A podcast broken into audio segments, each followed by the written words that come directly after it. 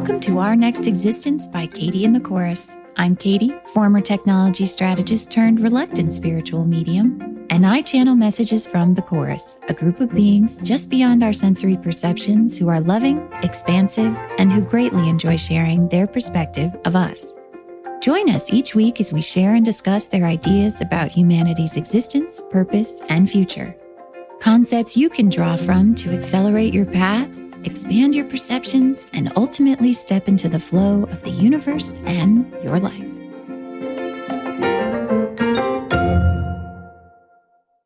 Welcome back, everyone. Since last week's episode on guilt, I have found that it is much easier to receive things and to not receive things. I hope the same is true for you for example, when stuff used to come my way, there was eh, practically a subconscious train of thought of, wow, this is great. Is it really going to work? Should I really?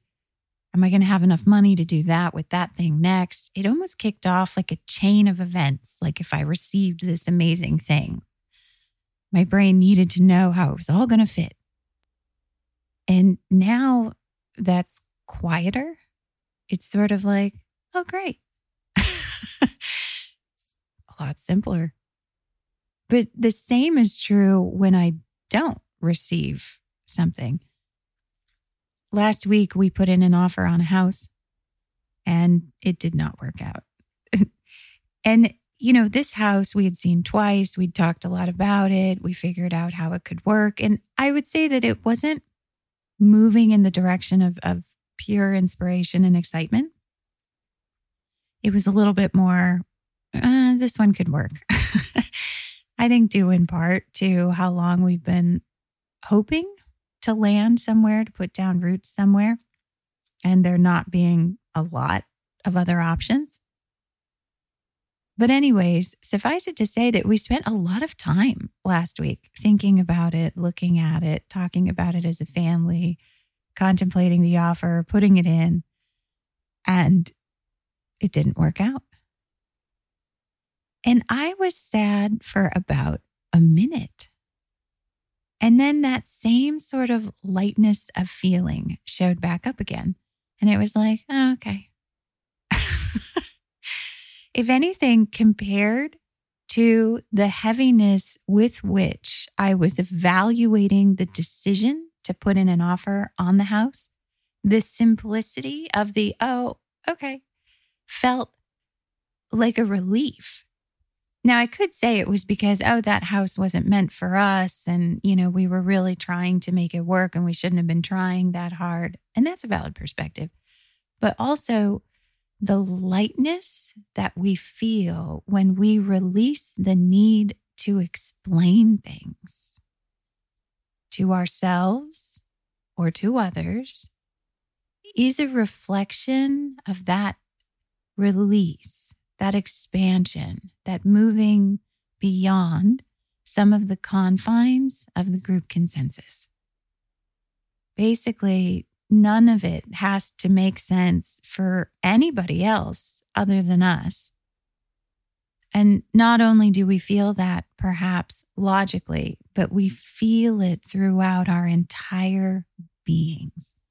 Our whole bodies are at ease with the idea that none of it needs to be explained or justified or even communicated to anybody else. It just somehow makes sense and is okay for each of us.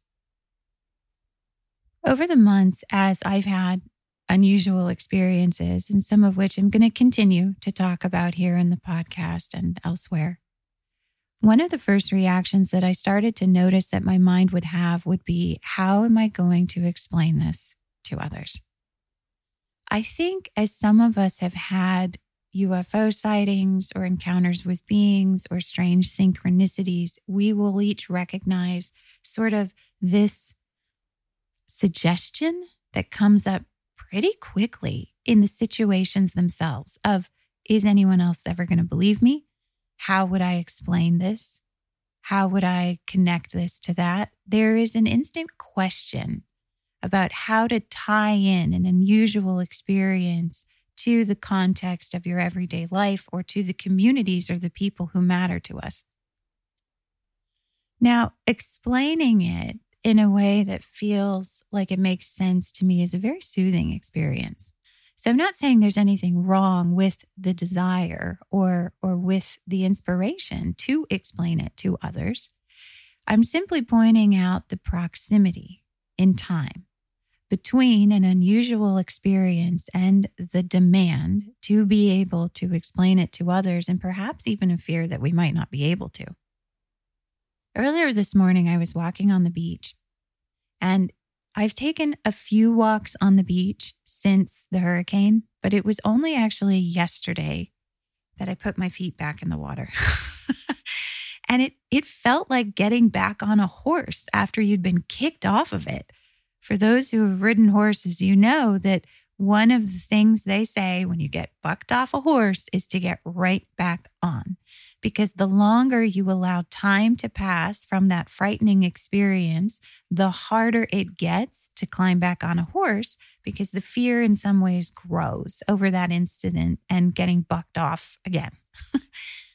so I didn't know I was intentionally avoiding the water since the hurricane until yesterday. The chorus pointed out something in a very loving way and they said, "Well, it it would be easier if if you got in the water. And I realized in that moment, by way of their suggestion, that I had been avoiding it.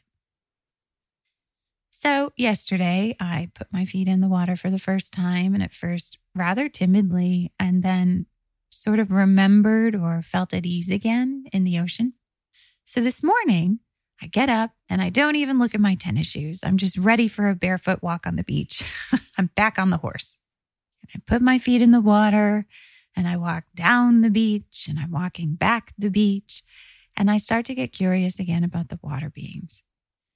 I use the chorus sort of as an intermediary sometimes because I have a lot of beliefs about trust in the chorus based on a lot of manifestations of experiences I've had with them over the years.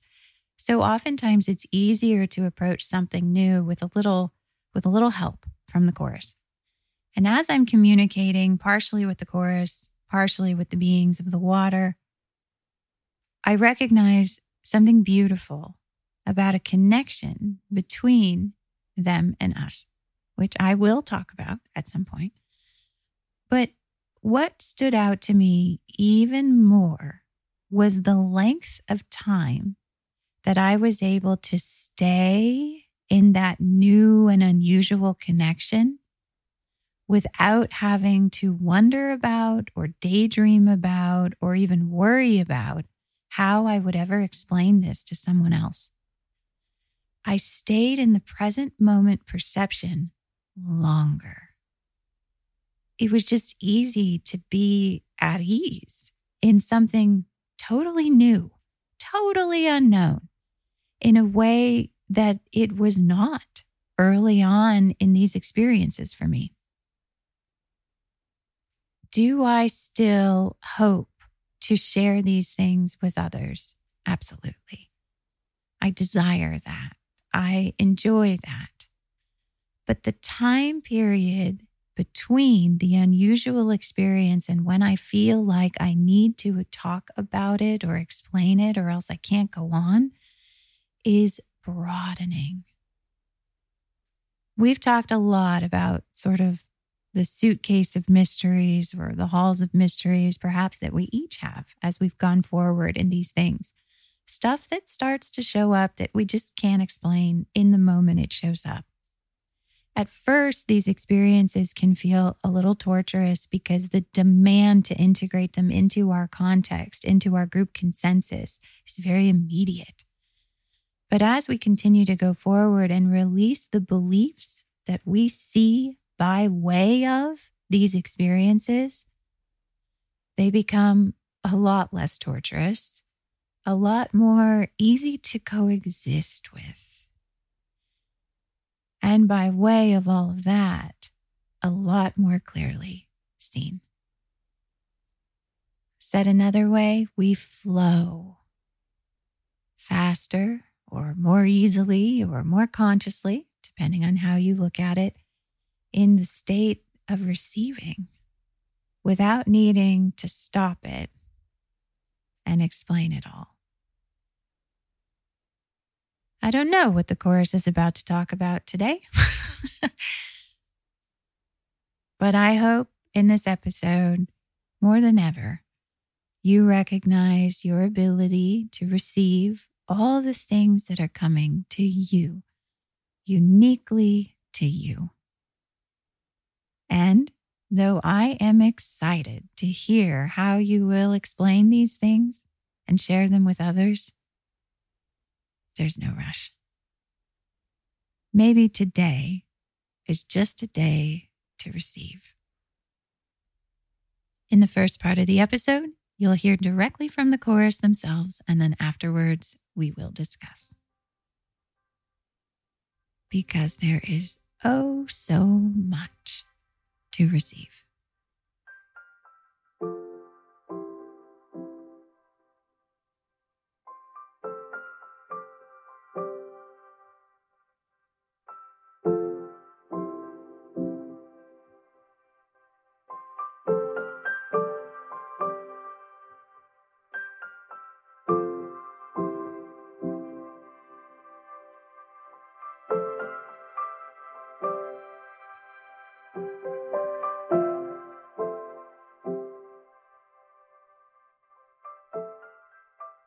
Dearest blessed ones of this earth, of this reality, of this time and day,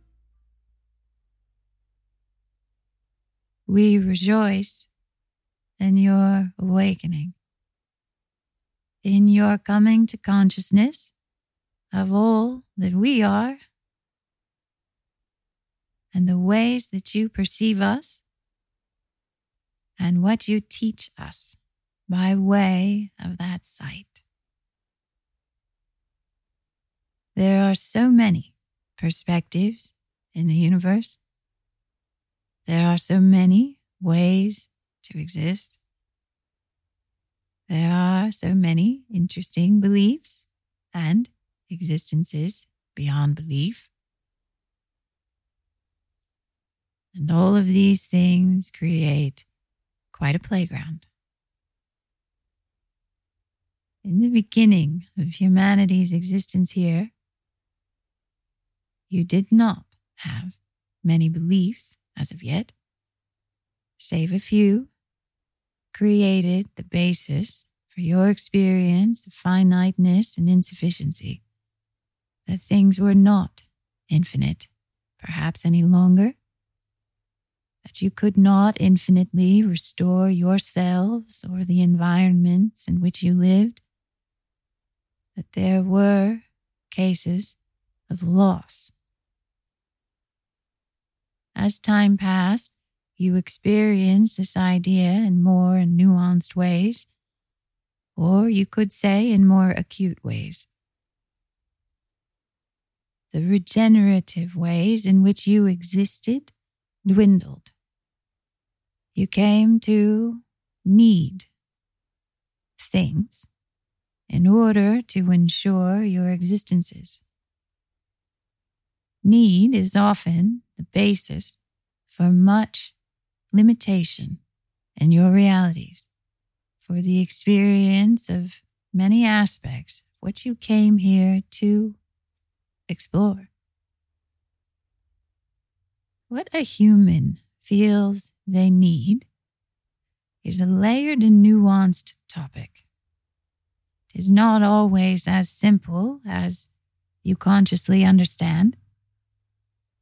By way of our perspective, at least, we see many energetic threads contributing to the concept of needing.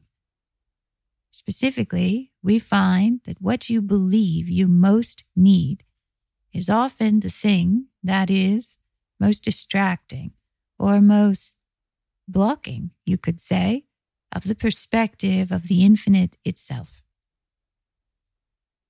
Beyond the idea of needing that thing or that circumstance or that instance is a broader idea, a more fully connected, manifestation that will enlarge your ability to be regenerative, self reliant, and you might even say invincible.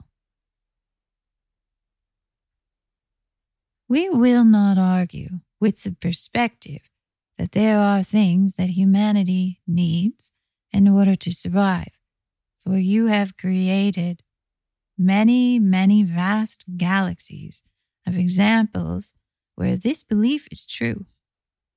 As you know, we honor and respect the validity of all perspectives in the universe, including the perspective of needing. However, as you are now expanding, what you might find in these places is an alternate perspective that wonders where the idea came from that you needed those things. This growing perspective is a demonstration of your expansion in which you are able to hold a perspective as the need arises instead of being wholly consumed in the pursuit of resolving the need itself.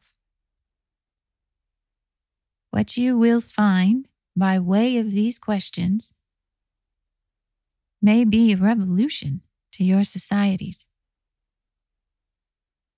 In no short order, by coming to a fuller understanding of your concepts of need and the ways in which those needs evolved to be believed in as being needed will uncover a great deal of understanding of your species, the trajectory you have been on, and how you have arrived at this day and age. Beloved ones, the universe is always at your fingertips. Life and creation is inherently needless, for all things are connected infinitely to the love and the power of the universe. There is never anything that is lacking in order to be needed, except, of course, unless you create a reality in which this experience could be held. Cherish, beloved ones, the opportunities that you have to recognize what you need and also the ways in which the universe fulfills those needs. For in those moments, what you are coming to consciousness of even more clearly is your infinite connection to that infinite love.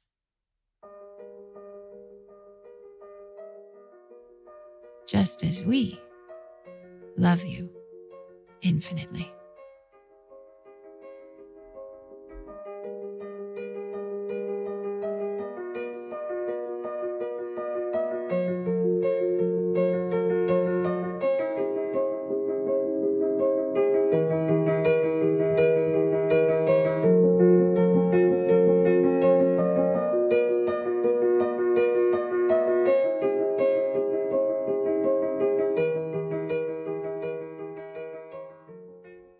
Took a break because I needed food.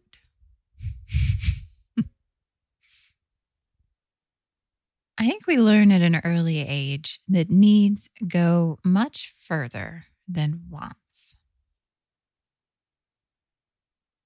You can say, Mom, I need that new action figure. I need it. And most parents or guardians will respond, You don't need that action figure. You want that action figure. In fact, the needs wants conversation can get pretty specific where you say, Mom, I need lunch money. I need money for lunch. And the parent or guardian could reply, What do you need it for? Well, it's pizza day or it's burger day. To which the parent or guardian might reply, You don't need to buy pizza. We just went to the grocery store and there's plenty of sandwich meat. Now, fast forward a few decades, and we become adults. It is far easier for us to focus on, to live in a world of resolving needs all day long. I need to get this done for work. I need to go to the grocery store. I need to go here or there or accomplish these things or get these things done. Many of us as grown-ups awaken sometime in our midlife crises, you could say, to this aspect of missing wants. After a few decades of doing nothing more than meeting the needs of your own demands in your life or your families, we sort of come to a crisis of it's got to be more fun than this somehow. Today, in current conversation, there's a lot of talk about pursuing passions in your job, which is an integration of more of this aspect of want into the daily aspects of our lives. Mental health professionals will also emphasize the importance of having these enjoyable activities as part of daily or weekly life, ensuring that as parents you have hobbies or things you enjoy, in addition to the demands put upon us by work and also by family. For those of us who have been very successful at identifying needs and meeting them, it can be quite an interesting experience to return to the idea of wants and realize that we may not actually know what we want. After years and years of practice of justifying what you can get by how you need it, after years and years of being rewarded for doing things that need to be done, the muscle that we use to express our wants can atrophy. And in some ways, it can be a mystery for those of us who have lost the strength of connection to wants to watch those that still have it. Children, as we've talked about, who are still often in touch with this form of desire, seem to want everything and anything practically indiscriminately to those of us who are less in touch with the flow of that desire. Children seem to have a voracious appetite for everything that they see and come into contact with, wanting all the things and all the experiences practically all the time. And though we would like to have at mm-hmm. times a strength of desire like that, the need musculature that we have all built over time has a hard time reconciling with all the logistics and planning and budget and time that would be required to even begin to contemplate meeting a stream of desires that strong. We can relate in some ways to what the Chorus is talking about today with regard to needs.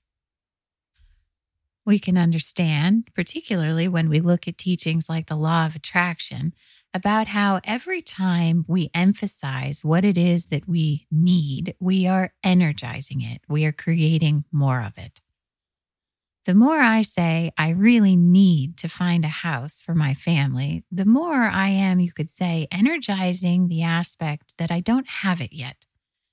As Esther Hicks would say, or as Abraham Esther Hicks would say, what I am resonating with the universe at that juncture is still don't have a house, still don't have a house, still don't have a house in the needing to find it, as opposed to have a house I love, have a house I love, have a house I love, which they suggest you can practice the resonance of by perhaps spending time visualizing or appreciating, or maybe not even worrying about the house at all.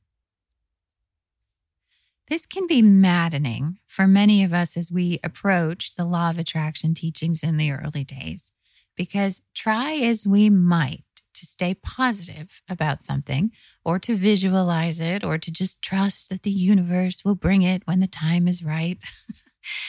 no matter how hard we invest in these sorts of strategies, somehow we are still brought around to the fact that we still need a house. As we've talked about in prior episodes, this would be the action of our belief system complex. The resonance that we have with aspects of limitation that we are expanding from, in which we are constantly contributing, you could say, to the idea of finiteness and insufficiency broadly, one translation of which is to need. And if you've got a nice, juicy, big old need in your life right now, you can understand how the actions of the belief system complex will continually highlight for you how that thing is still needed. This is not to say that we don't have conscious control or choice in this process. That is possible, and we are resonating in that direction. But the point is that simply at this juncture, by becoming conscious of this aspect of us, we are bringing these beliefs into the light. And in doing so, we are forging new pathways and new choices. It is a worthwhile experience to consciously manifest, visualize, appreciate, and choose. And it is a worthwhile experience to recognize how sometimes those beliefs about needing still come up. By oscillating between all of these places as we consciously expand, we are connecting beliefs, working around beliefs, and building new ones. You could consider it kind of a phase of this process, not necessarily a judgment about how well it's going. But as usual, the chorus today is pointing to something much larger. Though it relates to our current and growing understandings of needs versus wants and the relationship between lack and our desires, they are actually suggesting the broader origins of these things and how they have trickled down, you could say, into present day experience. Ultimately, they're pointing at our origins. And they say, hey, look, you came from an infinite place. where anything you ever wanted was always created in that instant, and you never even had a concept that it could be otherwise. From that place, you somehow wandered over into this area of creation in which you encountered idea called finiteness in which things did not necessarily go on forever and things did not necessarily bounce back instantly, no matter what happened to them. It was in this place that we resonated with these energies and began to create manifestations or experiences of them by way of our choice to resonate there. The energy of the universe flows through us and through our resonance and creates. As we talked about earlier in this season, one of our first experiences, you could say, depending on how you look at time and lines, was the experience of destruction. So, if you could think of an epitome of finiteness, it would be to be able to destroy without recompense, without being able to fix it or put it back the way it was or grow it back or get it back in some way. It's over, it's done, it's gone, it's lost. According to a certain membership of the chorus, as we have discussed, this was the kickoff point to our disconnection. In the perception of destruction, in the creation of it, what we did was create a view of the universe in which we did not see all of it. There are frequencies where that stuff would have grown back. There are frequencies where that stuff was still infinite. Ours was a choice of perspective in which it could not be viewed that way through the lens of that belief. In so doing, what we created was, perhaps you could say, the first experience of disconnection. We were, by our perspective, disconnected from massive portions of creation in the universe that were still seemingly infinite.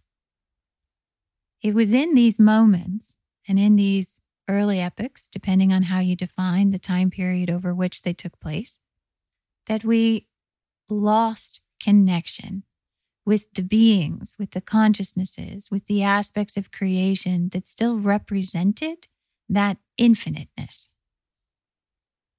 By the chorus's description, the idea of need then followed along after sort of this kickoff to limitation. How long after? Well, we could delineate any number of ways. But for today, let's just say that we had been experiencing destruction and some other aspects of finiteness for some time before we encountered the second core tenet of what the chorus views as our reality experience of this game, you could say, which was insufficiency. As they describe in the first book in some detail, these two core tenets they view as almost the fundamental energetic resonance of everything that all of us experience here in the game. You could almost consider it a definition of the game. If you encounter any being that somehow expresses finiteness or insufficiency, they are in our game by the view of the Chorus. Now, could you encounter a being that says they live 80,000 years? Yes. By our view, would they be as finite as we are? Not at all. In fact, we might even view them as a totally different kind of being or maybe even godlike. But from the perspective of the chorus, they and we still express something, even if it's over a difference of 80,000 years, which is finiteness. If they die and we die, or said another way, if we each give ourselves an experience called death, which is based on a belief of finiteness, then ultimately we're playing the same game. When insufficiency arose, it was an amplification from some perspectives of finiteness. It wasn't enough that that we pun intended, I guess. It wasn't enough that we were just finite, that it would end, that it could be over, that it could be lost or disconnected. We added on to that in terms of what remained was often not enough or as the chorus says often, just barely enough. This created the fundamental structure of what we might call the physical dimension, in which there are things that are not quite enough to go around. There's more of us than there are things to share whether you call the things to share energy or land or planets or solar system whatever whatever thing you're looking at through the lens of finiteness and insufficiency we will find aspects of it that will not be enough for what it is that we are experiencing from that viewpoint we talked about this a little bit in season one, in which I gave an example of two children playing on a lawn where there are toys. Now, even if the lawn is covered in duplicates of toys, so there's two balls, there's two bicycles, there's two scooters, and these two children are running around playing with all of these toys. Often, what you will find is that human children will eventually be drawn to the singular toy. And moreover, that once one human child picks up the toy which does not have a duplicate, the other child will then almost practically unconsciously be drawn to needing to play with that toy also. Now, this is an interesting use of the word need. If you sat down with both of those children and you asked them, Why are you fighting over this toy? They might tell you that they had it first. They might give you the reasons why they are entitled to that toy. And they might even just say, Because I want to play with it. Very rarely will a child say, I need to play with this. And yet, the chorus might point out the unconscious aspects which both of those children were embodying in resonating with the idea of insufficiency. through which they both gravitated to an experience of insufficiency on that lawn. Could this be construed as need? This is challenging for us humans because we tend to name things that we are already conscious of, that we have already recognized, that we experience in many ways, that we've already analyzed and scrutinized and written books about. But it is difficult for us to apply a term of a thing that we recognize consciously to aspects of ourselves that are still embodying those beliefs unconsciously. So let's carry this example a little further and continue to explore the energetic aspects of what need might represent from the chorus's perspective. Let's humor the chorus for a minute and say that, all right, anytime we resonate with some aspect of insufficiency, we are in a need state.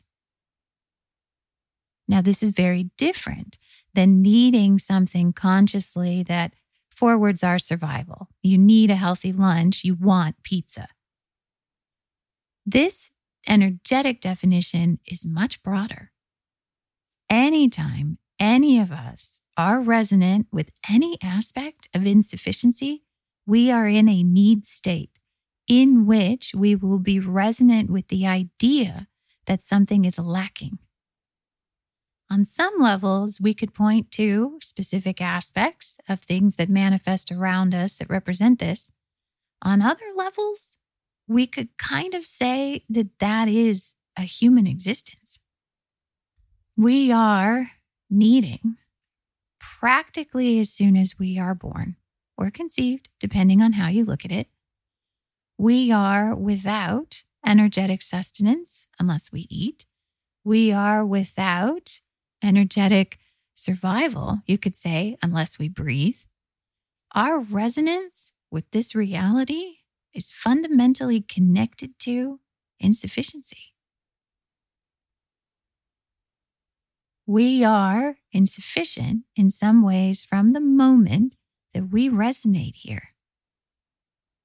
Kind of makes lunch money for pizza or bringing your own sandwich seem like small potatoes, doesn't it?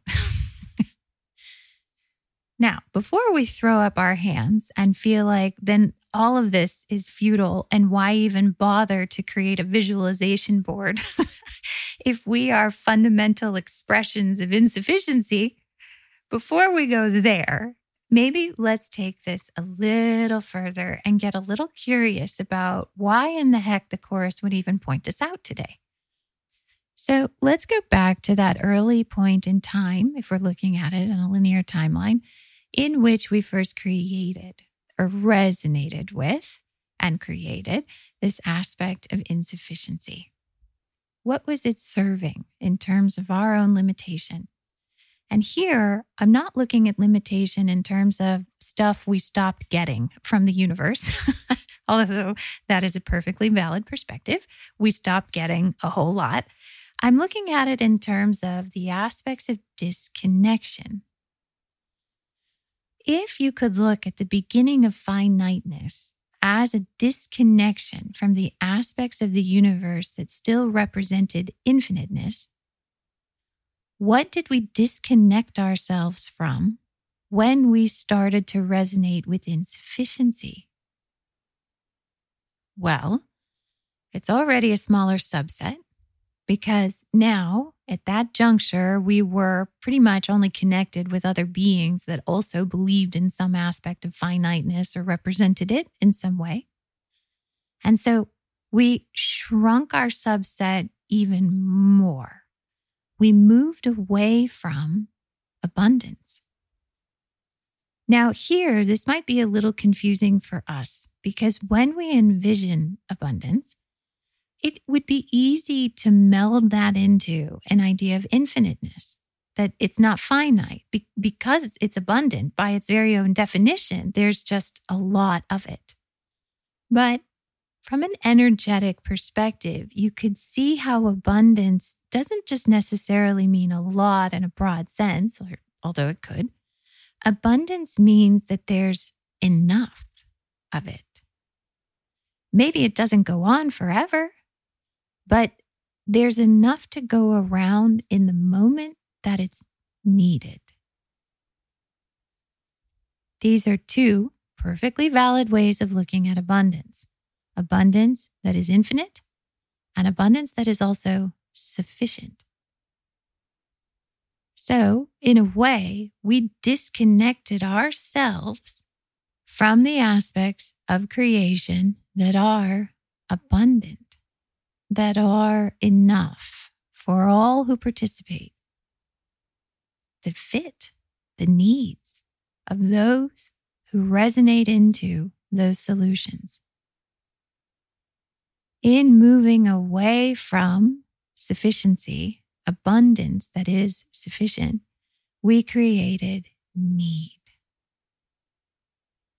The basis of need is the idea that there's not enough of something for the situation, for the group, for everyone who has those needs.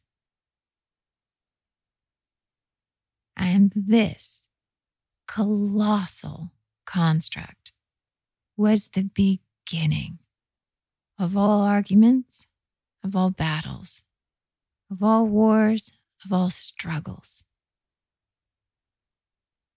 to get our portions of the things that were inherently not enough. In season one of the podcast, we looked at some aspects of this insufficiency in terms of the basis for our concept of war. But the Chorus is pointing out something slightly more expansive than that this time you could look at all sorts of five senses manifestations and tell me what we need as a collective.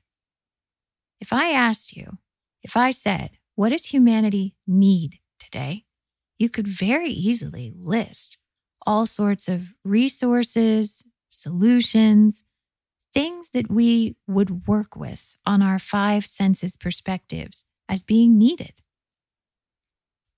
You could also even look at thought based needs, concepts that you think would assist humanity. We need greater tolerance. We need more open mindedness. And these also would be valid perspectives of a concept of things that are felt, if not held in our hands. But also, one other thing that we are insufficient in from the time of our arrival here is time. From the moment of our birth, there is in our realities a ticking clock that continues to progress through the course of our lifetimes, which is reflected in the aspects of deterioration that we experience here. We are constantly in need of more time. The Chorus suggested today that if we can get curious about some of these needs, if we can wonder where that came from and why, behind it, we might find an aspect of our expansion that may revolutionize our societies.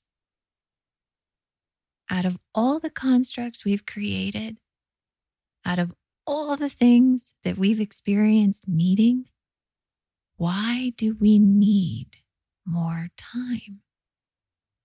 Why is that the thing that we embody? Well, if I sit here and I say, I need a house, I need a house, I need a house, and quite successfully energize my experience of needing a house and experience actually many things through the months of this need, I might block my ability to access all the opportunities that exist beyond the ideas of needing a home, of needing maybe even to be still. That I might flow more fluidly through life and experiences and environments, that I would lift up off our game a little bit more. And if we all, as a collective, as a group consensus, resonate with, we need more time, we need more time, we need more time, we might energize beautifully aspects of not having enough of it. And moreover, not being able to access all the places in the universe where time is abundant, is fluid, and is considered a tool and a resource that is used for the benefit of all solutions, and most specifically, for the perfect fit of everyone involved. When we stop needing more time, when it fades into the background and we are no longer wondering what the clock is telling us or how much time has passed, when we move more fully into the present moment, we begin to reconnect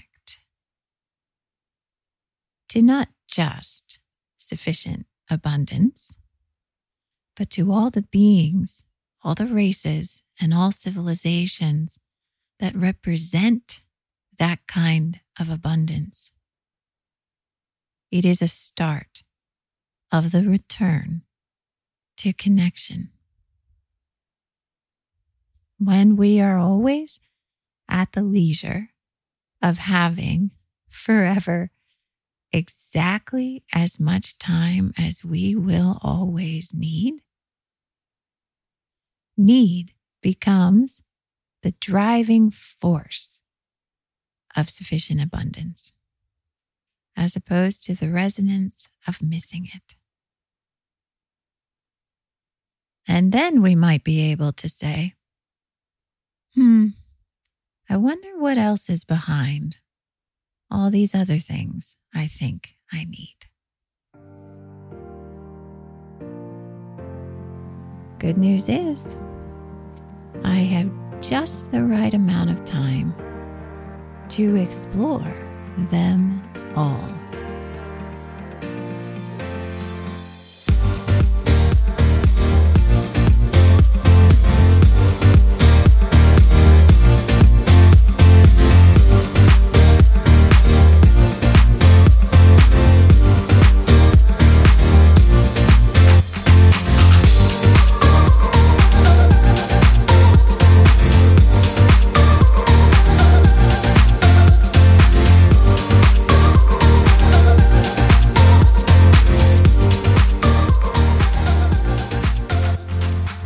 For listening. We hope you found these messages to be helpful. May they accelerate you on your path wherever you'd like it to go.